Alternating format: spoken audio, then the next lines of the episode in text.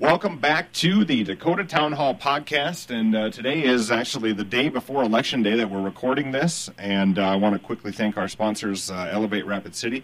Uh, and then this is all brought to you by Home Slice Media Group. And uh, sliding into home here on the very last uh, little bit of the campaign is Senator Mike Rounds. Thanks for joining us, sir. Appreciate the opportunity to visit with you. This has been a really weird campaign season, but feels good to be able just to visit with folks, even if it's got to be on a virtual basis rather than face to face. Well, and then I would imagine this is, I mean, this might ch- change the campaigns of, to come, kind of, right? It might, but I got to tell you, most of us would much rather prefer to campaign in person. I mean, we wouldn't be in politics if we didn't like visiting with folks. sure. So this one, I mean, this has been frustrating because you want to get out, you want to get a message out, you want to be able to share, you know, the direction you want to go, the challenges you see out there, and yet the only way you can really do it is like through the podcast or through, uh, you know, virtual town halls. We did, I think, thirteen or fourteen town halls, and then um, a, a lot of uh, just contacts with different groups, whether it be veterans groups or farming groups and so forth. But um, yes, it's been a challenge, and and it's just kind of you're kind of making it on the fly. Well, I think the uh, I think the Senate getting really good at Zoom meetings has probably been a little helpful, right? Well, you know that's interesting because uh, for our formal side, which is like for me, if I'm talking to veterans or if I'm doing it on the formal side, not the not the the uh, campaign side, I'm prohibited from using Zoom, and because of the security issues surrounding Zoom and the oh fact no, that kid, that's super interesting. yeah, no, Zoom is is not recommended. We we've just uh, stayed away from Zoom, and and in fact, they don't even have the guidelines out yet to put the correct protocols in place because so much of it goes through systems that are in a, a different country. And uh, anything you do on Zoom is shared with the world. Yeah, that's a that's a lesson everybody needs to learn, not just not not just campaigners. Yeah, well, sir, let's get right into these topics, shall we? You bet. Okay, just for everybody who is listening to this, as a reminder, everybody, uh, all the candidates get roughly the same questions. From time to time, I will throw out follow ups. This is all long form, and this is uh, not really uh, necessarily a gotcha interview for everybody. It's our hope that people will listen to both sides and then uh, vote for the candidate they think most resonates with them. So here we go, sir. We'll get into it. Uh, what aspects of ACA do you think are great for the state of South Dakota, and then what aspects would you like to see repealed? Well, before the Obamacare or the ACA came into being, we had a pretty good healthcare system in South Dakota to begin with. We had group insurance with 17 companies competing within the state. We had 13 companies offering individual health insurance. We had already put in place and had successfully implemented a guaranteed renewability and guaranteed portability, meaning once you were in the system, um, you couldn't, you know, even if you had pre-existing conditions, they couldn't stop you from moving from one plan to the next. And that had worked successfully since the mid 1990s. Um, we had also included provisions that if you were a student, you could stay on your parents' plan until age 29. So when Obamacare came in, number one, the prices went up, and number two, the coverages for people that were like students and so forth, um, going to advanced, you know, classes such as going to med school or whatever, they were restricted back to age 26 rather than going through age 29. So I didn't see a whole lot of advantage for a lot of people in South Dakota. In fact, when the prices started going up, I talked to a friend of mine the other day. He went from two hundred and seventy-one dollars a month for him and his family to now uh, paying twenty-three hundred dollars per month for himself and his family and he went from lower deductibles up to now a thirty-five hundred dollar deductible. So I don't have a lot of good to say about Obamacare. I do know that some people say, well, but what about those people that have pre-existing conditions? And I can just tell you, when the time comes, we already know that we can put other plans in place that will give us guaranteed renewability, guaranteed portability. So for people with pre-existing conditions, we can take care of those guarantees in the future as well. And all of our proposals will have that in it.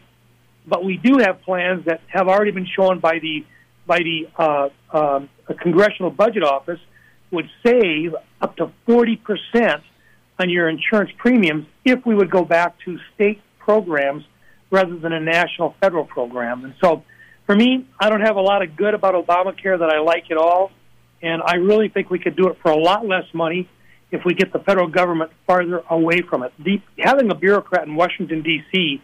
Uh, run healthcare just simply does not work. Well, let's stay on healthcare for a bit then. Um, do you a, a quick follow up? And I know I know it's an election year, specifically the day before election. People do want some partisanship, but how do you envision that topic being less weaponized in the future from right or left? You know, I I, I think part of it is that um, once the Supreme Court makes a ruling, and, and they will probably the middle part of next year on uh, whether or not Obamacare is unconstitutional and whether or not parts of it are unconstitutional and so forth. That they'll start the hearings on November 10th. That's going to play a huge role as far as whether or not we get any uh, support across the aisle for something different. But if, if we can simply go back to allowing states to be able to do provide group insurance coverages where they can compete with one another in terms of what's covered, what's not covered, and so forth, and then go one step farther, and that is, is to take the individual plans for folks that normally have a really difficult time getting it, except under Obamacare right now, and allow the states to put together a pooled arrangement where we spread the costs of those uninsurable individuals over the entire population. We already know that that would significantly reduce the premiums that are out there. And so it's going to take the courts to probably send a message that certain things are not acceptable I would really be surprised if they found the entire act unconstitutional. So it'll be a matter of can we find folks agreeable that there's a better way uh, if we can get it back to have allowing the states to do some pooled arrangements and.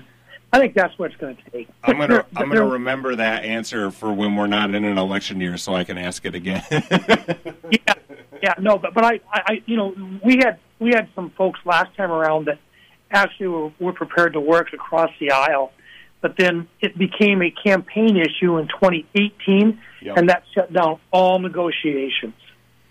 Well, let's stick on this just for a little longer. How and and well, how does and should Medicare fit into the future of the healthcare systems? And I'm more talking about, I guess, specifically to South Dakotans when I ask that question.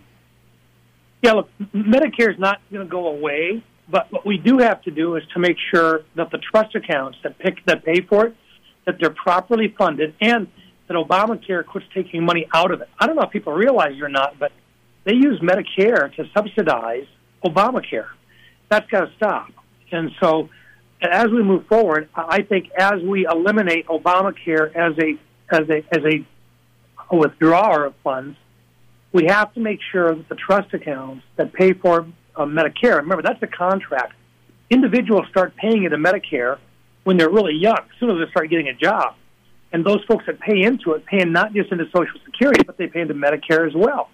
So over a period of time, you built up funds in that trust account that supposedly should be used to offset your health care costs. When you start talking about some people saying, well, we're going to have Medicare for all, that's not fair to the people that have been paying in for years and years and years. Now they're going to start using their trust fund to pick up for benefits for other people. That doesn't make sense to me at all.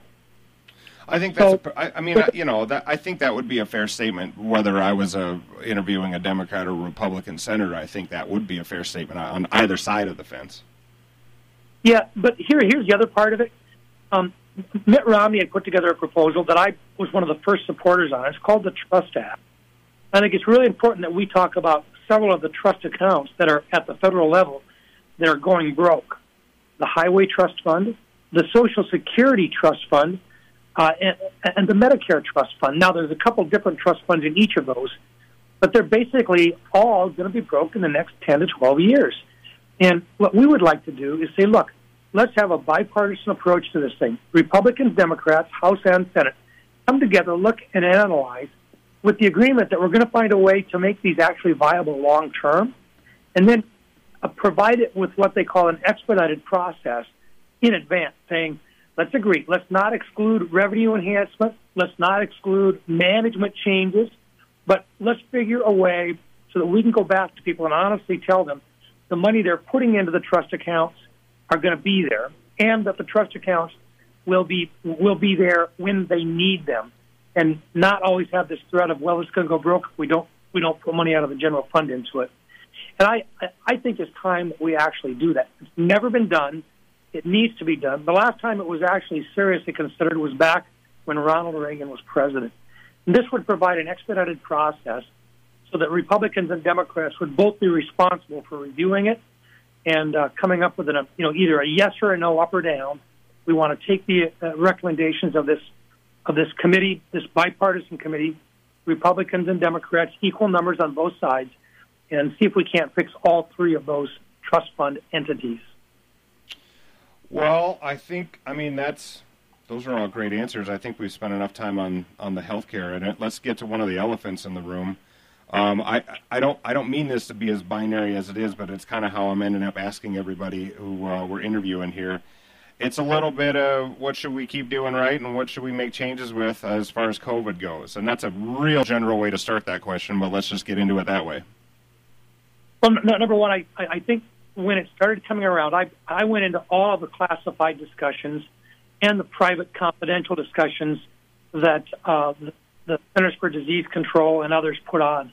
I don't think I've missed any of them that have been offered to us. And I can tell you, uh, when they first started talking about this, a lot of us said, this is for real. This is one that you need to take seriously. And I've continued to say that from day one.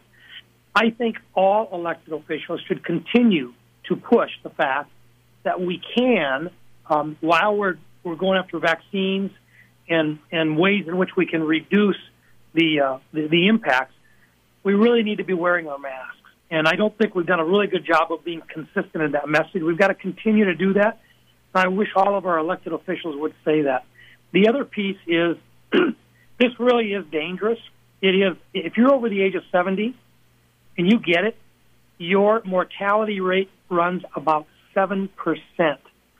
That's not much better than playing Russian roulette with a right, with, no with, a, with, a, with a revolver. And so the, that's the first part. The second part on it is um, the president did it right when he said um, we've got to limit the amount of people coming in from China because that's where this started from. And, and, and he got on it, and he did a good job of that. I did send him a letter, uh, and I asked him to open up the Emergency Operations Center for FEMA um, because it hadn't been opened in what I thought was a timely fashion. Within two days of the time that I sent him the letter, they opened it. And then under the Defense Production Act, he did several items, but he did not originally allow for our food processors to be covered by that so that they could get emergency access to PPP or, or the PPEs and so forth for protecting their employees. I sent a letter to him, and within two days they responded and included those those food safety uh, entities in there as well. So I think he's been responsive when he's gotten good advice or when they've recognized that there's something else they need to do.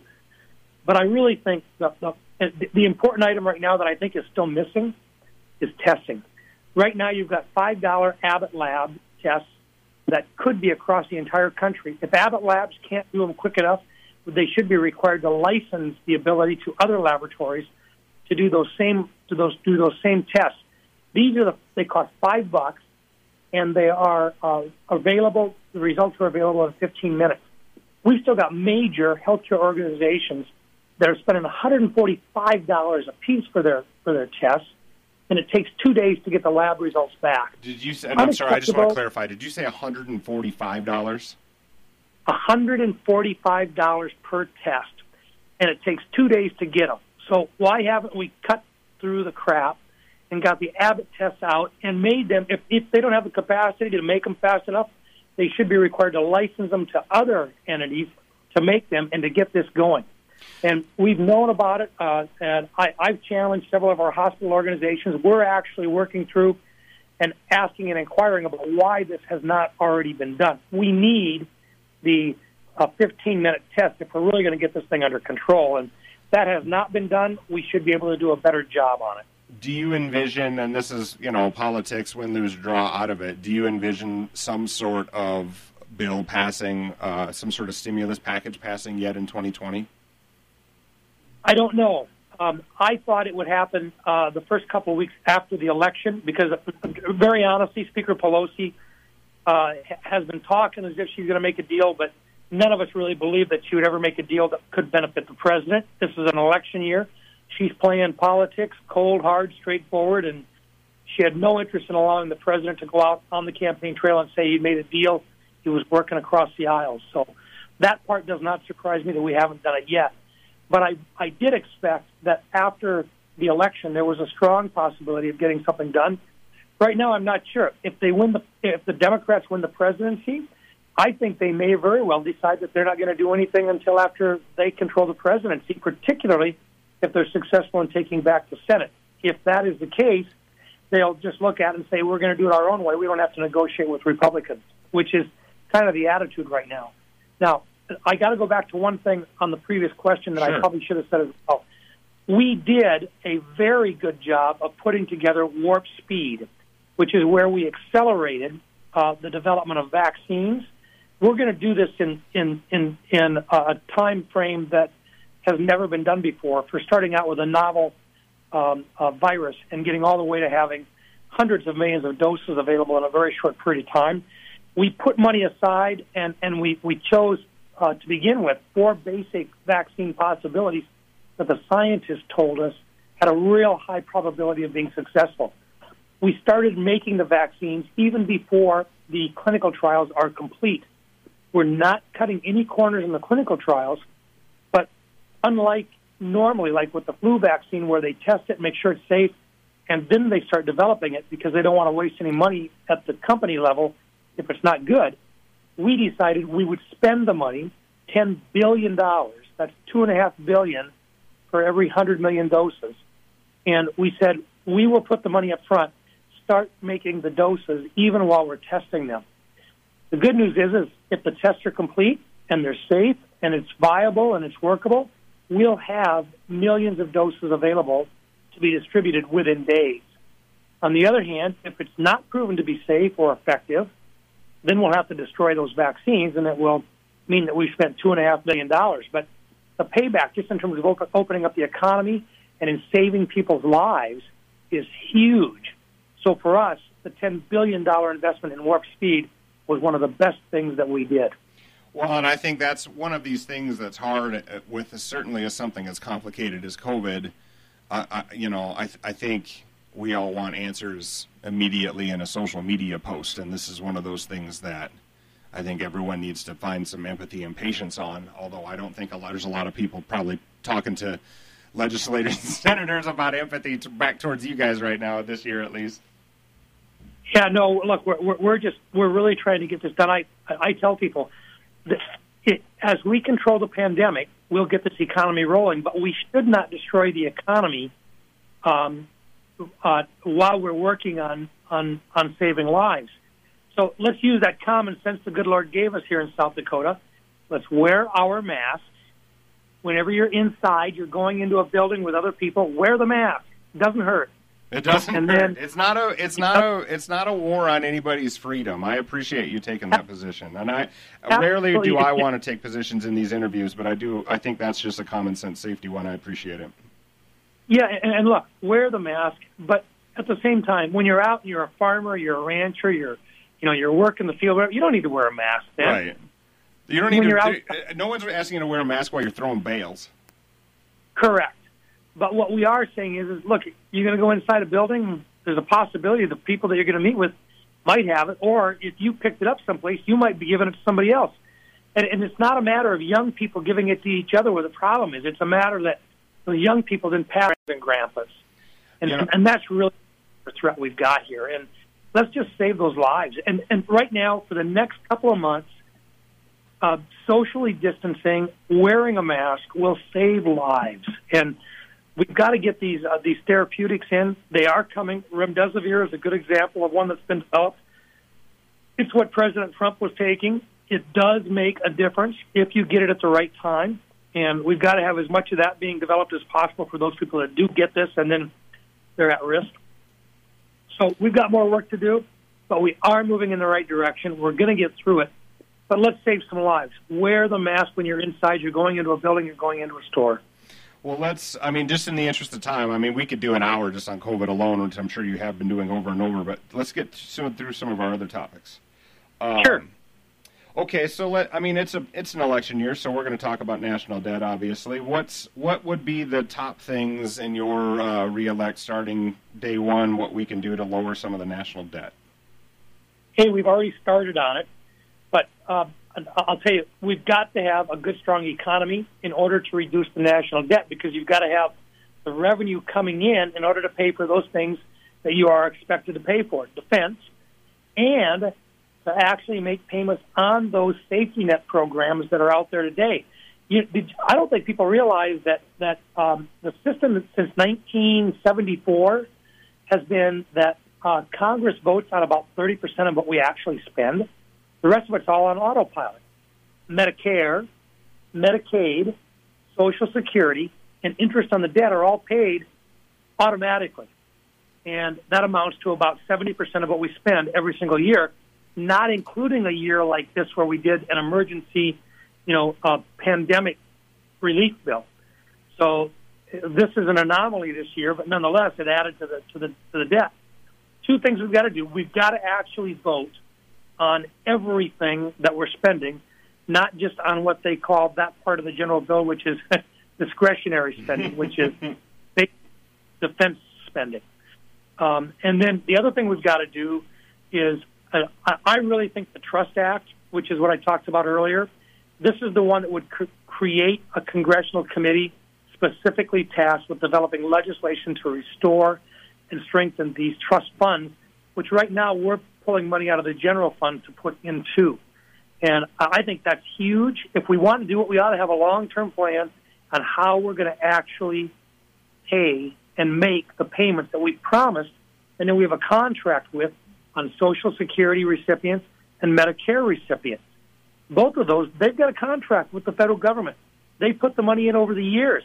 That money that's going in there, it's not enough to pay for what the federal government has promised to pay to people that are expecting that to be there when they get of retirement age. It's got to be fixed. So those are the two primary issues. The other part on this, honestly, I look, I if you take a look at the federal bureaucracy we've got right now, uh, I'm still a believer that we should cut back on the programs that should be run at the state level, allow the individual states to decide whether or not they want to do it. I'll tell you something else that I think we have to do. I'm still a believer that the, that the U.S. Department of Education should be eliminated, um, and, and it should be those responsibilities should be sent back to the state. We should put some money from the federal government into education, but we ought to send it back to the block grant and get rid of the bureaucrats that run the Department of Education. Um, we just simply don't need them looking over and following through and chasing down our state departments of education and our local school boards. Do you More worry about? Sorry, I'm going to throw a follow up in no, there. Do you worry about yeah. any unfunded mandates at that point? Then that would be the opposition's claim back to you a bit. Well, part of what it is is is that you just simply say, look, if if if, you're going to say that we expect the states to do the following items, then you got to fund them and you put that in, and, but you send the money back to the states. Uh, and, and, and so for me personally, I think as much of those decisions and as much of the actual operations for education that we get back to the state and local level, the better off we are. Now, a, a good example, um, uh, you, you, you look at special education.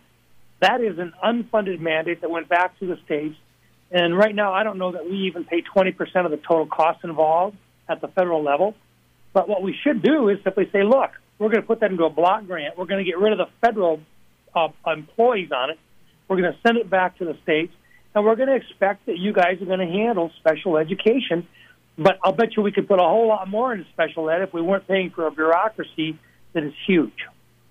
Well, let's pivot that then to let's stick on federal government and states a little bit. The next question is about small businesses. Certainly in South Dakota, it's been there's been easier years to operate small businesses. Where in the where in the federal government side can we make it easier for business small businesses in South Dakota?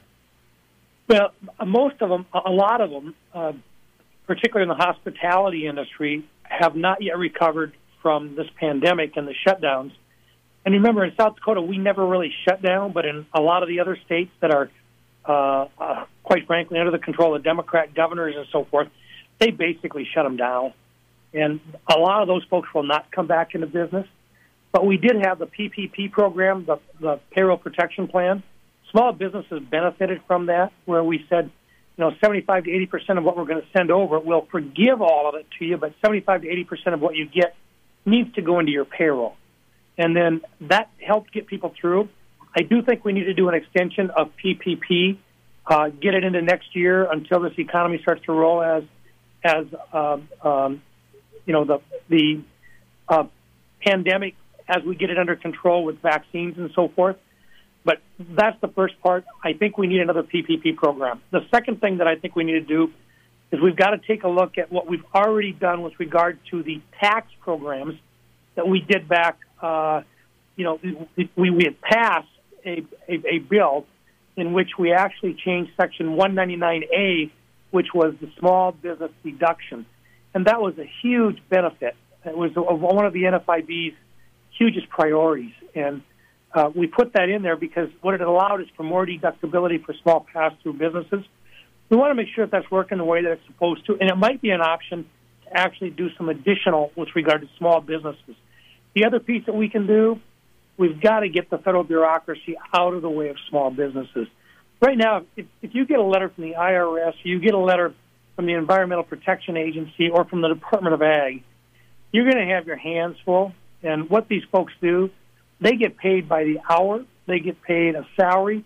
They really don't care how long it takes. But if they think that that they've got something in a small business, small business owner just literally doesn't have a chance in hell. And we've got to stop that. Um, we're actually looking. I, I've actually got a proposal in right now for a lot of our farmers and ranchers. Um, when they go in and they get accused of like like uh, uh, farming through a wetland or whatever, sure. we we we put together legislation that'll actually give some protections for our farmers. We got a case right now that we're working through where the federal government, the Department of Ag, actually went back and decided that they would backdate a determination of a wetland two years. And this, it was never on the maps as a wetland. They they went to the farmer and said, "Hey, you're farming through a wetland. You made changes in that area. You've got a ditch in there." Farmer, the, the guy wasn't even his land. He was just operating it. He said, "Well, it's not a wetland. It's not on a map or anything else." I said, "Well, we've decided it is, and you did that two years ago. So now we're going to ding you." And they went back and they made him pay back his farm program benefit from two years earlier. He doesn't really have much to, to say about it. So we're going to put in kind of a bill of rights for farmers. And I think the same kind of a bill of rights for small businesses is probably the direction we got to go because a bureaucrat in Washington, D.C. doesn't need an excuse for why they beat up on small businesses, but they're sure not afraid to do it. Let's go through some things that I think are pretty easy answers. I don't think anyone's going to have any, you know, big surprises coming from you on some of the, um, you know, single issue voting topics like Second Amendment, choice in life. I, I believe everyone's going to know your stance pretty. Um, yeah, look, true I'm, on both those. We're we're strong on Second Amendment. The, the right to bear arms is in the Constitution. It's one of the things that our founding fathers, when they first put the Constitution together, they tried to pass it without having that Bill of Rights, the first 10, um, 10, 10 amendments. And what they found out was is people back in the states didn't they weren't going to trust the federal government, and we shouldn't trust them now. And so, absolutely, we've got to have and we got to continue to protect Second Amendment. There are some people on the left that believe they know better and they'd like to reinterpret the Second Amendment. And the right to bear arms is there. We have to continue to protect it and there are people that live in other states that didn't grow up around firearms. They don't understand them.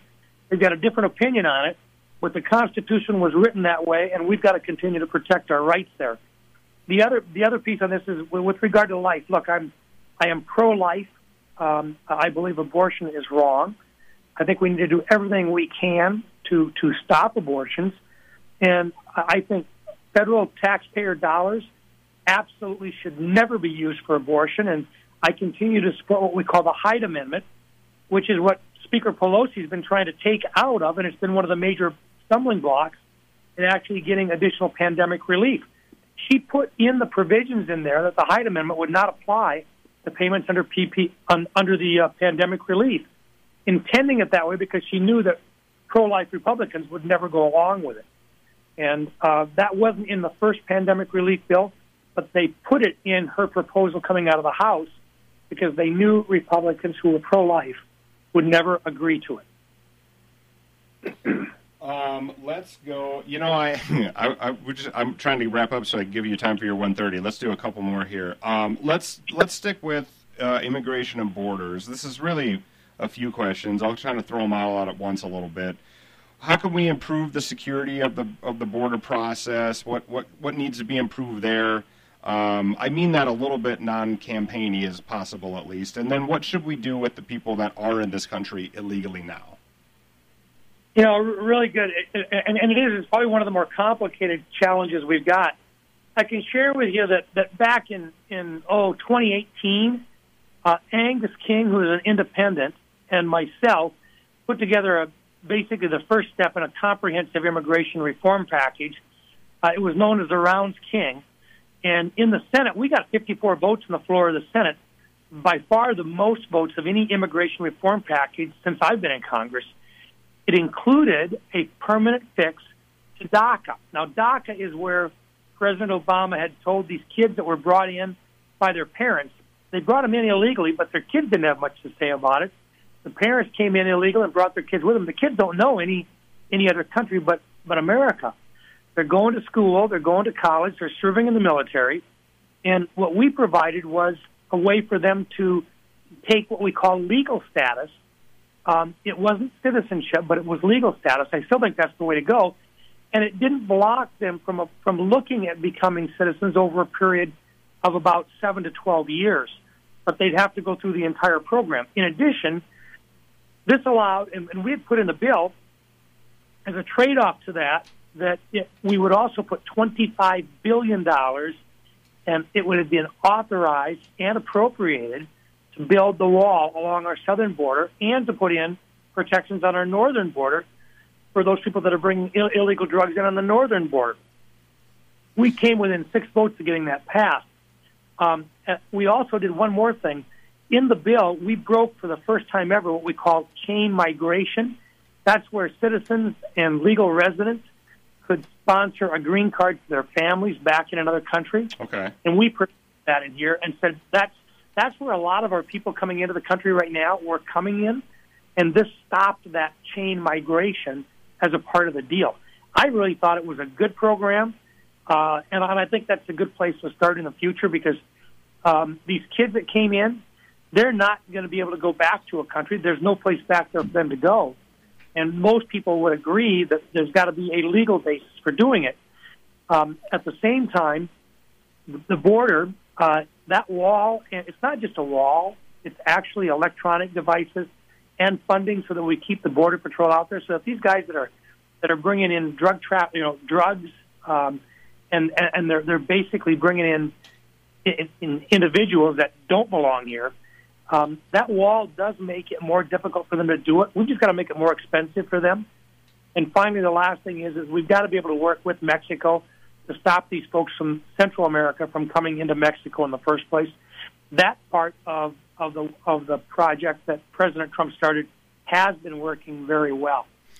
Is it a fair statement? This was my I threw a I threw a follow up to Dan on this, so I feel like I should throw one to you a little bit, and, and it's and it's a little bit the same question and opposite. My knock on immigration to the to the campaigning of it all is I wish the Democrats. I, I guess I'm asking if this is a fair statement. I wish the Democrats would provide a little more common sense and a little less um, uh, emotional evocation of the deal, and I wish the Republicans would find it just an inch more empathy. Is that a fair statement to say to a Republican leader? Yeah, it, it, it is, and, and and yet I think what they're trying to do is to have you know the, the beginning basis for a long term plan. We cannot have open borders, which is what the Democrats, the, the left leaning Democrats, are purporting to, to, to to endorse. You can't have open borders. You can't just say come on in and we'll take care of stuff.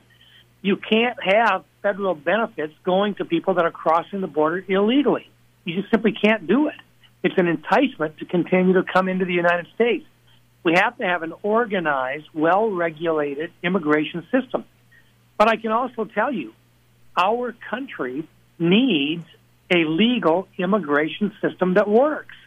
And right now, for people that are, are you know wanting to come in and work hard, they're being stopped from coming in because our quotas are being filled by family members coming in on chain migration. And that's got to be, be be modified. We we can't continue to do it in that type of a of a process. So um, th- there is a, a middle ground that could be found. I thought we came a long way in what we proposed in 2018, and I'm hoping that that becomes a basis for something in the future. There are people that want to come here, they want to make it their country, they want to work hard, they want the next generation to also be here, and and I, you uh, know, and, and I think we have to recognize we need them as part of our workforce if we want our economy to continue to grow and prosper. But we don't need people coming in here illegally who have to rely on the federal government and state government to, to pay their benefits and, and basically subsidize them being here. Let's uh, wrap this up back back at home. We've got uh, three ballot issues this year, um, and and uh, I'm going to sneak these in at the end a little bit. And um, not again, not in a gotcha way, but I asked Dan, so I want to make sure I ask you. You feel like weighing in for those of you maybe listening to this as your first episode of Dakota Town Hall podcast. Tomorrow, there's three things ballot wise we're voting for. Two are cannabis laws. One is a constitutional amendment A. One is initiated amendment 26. One of those is recreational. One is medical. The other is sports betting here in South Dakota. Do you feel like taking a position on any of those three? You know, I, I didn't really take a position on the sports betting. I think everybody's kind of got to decide for themselves where they're at on that. But on the on on the marijuana, uh, the cannabis issues, uh, I feel very very strongly. I voted no on both, and I voted no on both because number one, I really do think that uh, for people that need the the uh, the, uh, the assistance, I'd much rather have the doctors and the Department of Health come through with appropriate uh, uh, chemicals and so forth that are found within the cannabis plant and to do it safely. Um, uh, and second, with regard to the medical marijuana, but second, this is very, very important. You should never put anything on cannabis or marijuana in the Constitution of the state of South Dakota. And that's what Amendment A does. It basically says constitutionally, this is a constitutional right and the legislature can't modify it, they can't make changes or anything else. You don't want that in the Constitution. And finally, even if you put it in the state constitution, it is still an illegal drug at the federal level. And for people to think, great, it's legal in South Dakota, it's still not legal at the federal level. And when you go to get a gun or you get to buy a gun, you got to answer on that whether or not you're using this stuff. You may think it's legal, but if you're using it or if you ever get caught with this stuff, at the federal level, it will stop you from having a firearm. And now, so, a year uh, now, I, I, could be wrong here, and I apologize if I am. You're on the banking committee, yes, sir. Yes, I am. Are you? Is that the committee that will have the opportunity to reschedule that in the future? It's re- really a good question because right now, what they have been trying to do, we've got banks out there that uh, would love to be able to finance or to be able to bank the uh, the cannabis industry in places like Colorado, California, and elsewhere, where they're dealing in a huge amount of cash, but they don't know what to do with the cash, so they're basically a cash trade. And when they put it into a bank, that bank puts itself in danger of violating federal law uh, as a secondary uh, facility supporting these illegal activities at the federal level. And that has yet to be determined how they're going to come out on it. But uh, yeah, we've had discussions about that, and I know uh, uh, uh, uh, in Colorado, there's been a request to try to do something on it. We have not yet come up with an agreeable program, and that's Republicans and Democrats alike have had differences of opinion on that sure. in terms of crossing party lines. But right now, if you, you know you don't want it in, you don't want that as an amendment to the state constitution.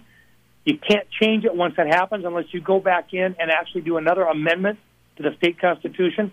And you don't want cannabis and marijuana shops up and down Main Street and having having having um, casual marijuana being smoked just like cigarettes out in public parks and elsewhere in front of kids.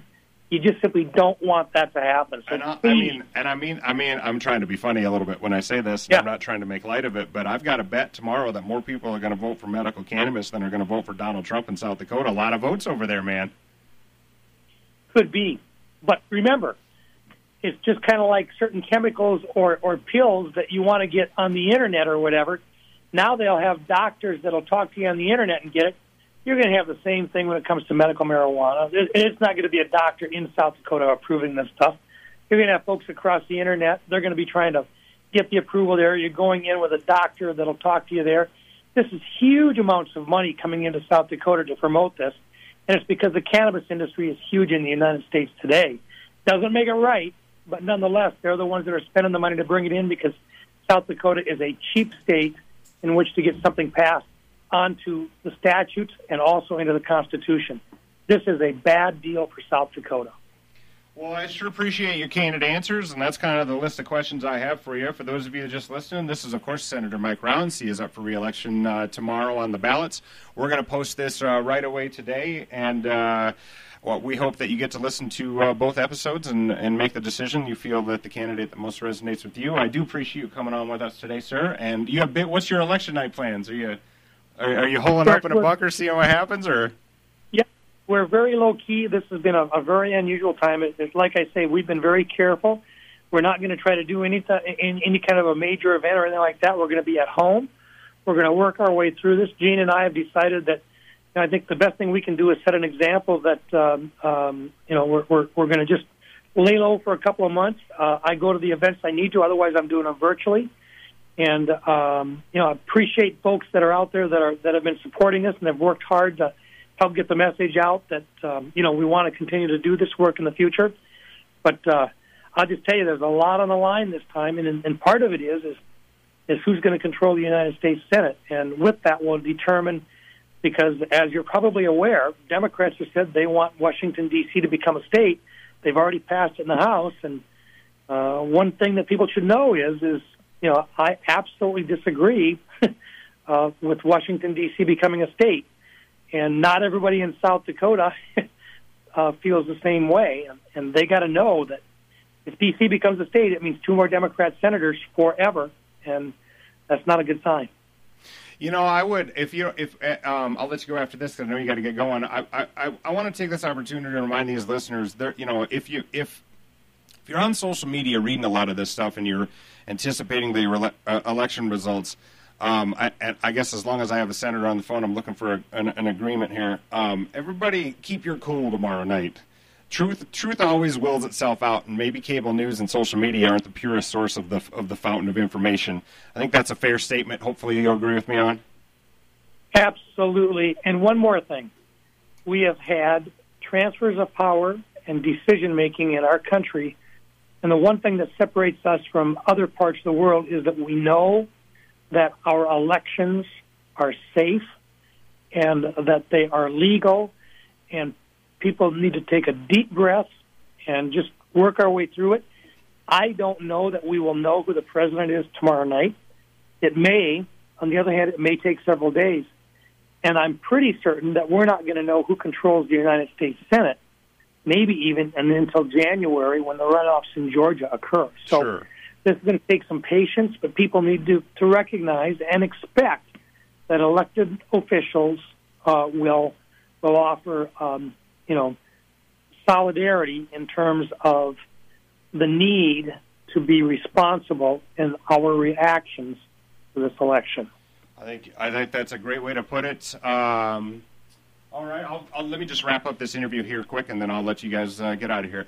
This has been the Dakota Town Hall podcast. Uh, the election is tomorrow. Thank you for listening to all of these episodes, and thank you, Senator Rounds, for coming on today. Thank you very much. I appreciated the opportunity, and I hope you have a good rest of the day.